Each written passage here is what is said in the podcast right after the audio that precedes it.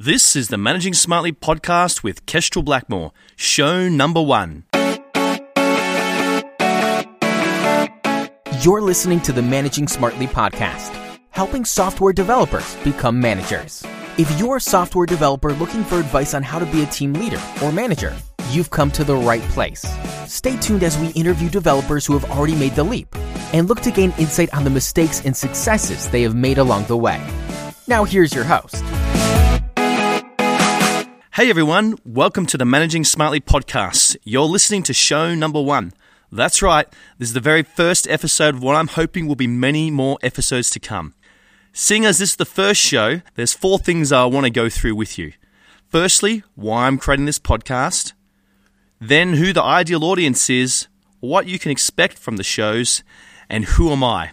There are tons of resources out there for software developers, and they're typically focused around the technical side of software development because, well, software development is very technical. By and large, all of this material focuses and covers the majority of stuff for the majority of developers. There is a segment of developers, though, who will progress onto being a team leader or manager, even though most of us think that uh, doing this is kind of moving to the dark side. Now, whether they deliberately want to pursue this or just happens to get thrust upon them, they're going to find management a completely different ballgame.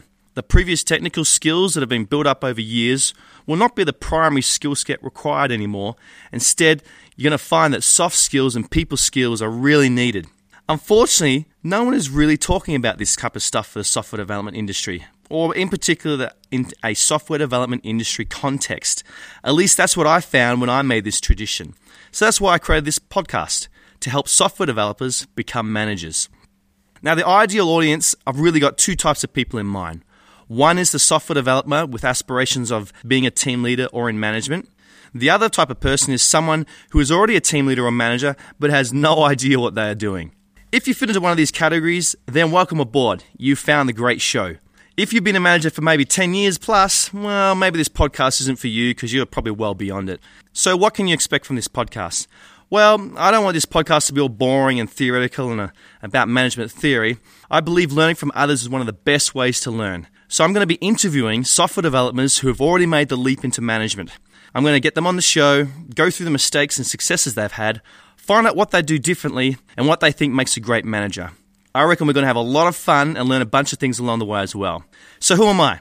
I have over 14 years' experience in the software development industry and have extensive business analysis, software development, and project delivery experience in the education, retail, finance, and public sector industries. I've been involved in the design, development, and implementation of enterprise grade solutions across Australia, China, Hong Kong, New Zealand, and South Africa. Now, for the last three years of my career, I've been in management. My first introduction to management was like most of us, I was simply thrust into it. Once the number of developers I was managing started to get above three people, I quickly realized that I wasn't really prepared and I needed to educate myself. So over time, I've grown as a manager, gotten further promotions, and now I lead teams of people. Based on my own journey, I found that the information was pretty lacking, so that's why I'm putting this podcast together. Because I'm passionate about other software developers and training them how to become a great manager. So that's the why, what, how, and who for the podcast, but I wanted to leave you with some little bit of gold in the first podcast. And here it is. Once you become a manager, your technical skills are no longer as important, and you should not primarily focus on those skills. You need to start looking at people skills and your soft skills. So that's the end of the first episode. I hope you found it useful to understand what this podcast is about and if it's going to be useful for you. I'd really love it if you could help me out. Do you reckon you could go to the iTunes store, leave me a review and rating? That'd be fantastic because it'll help me get into the new and noteworthy section of iTunes and get me some more listeners.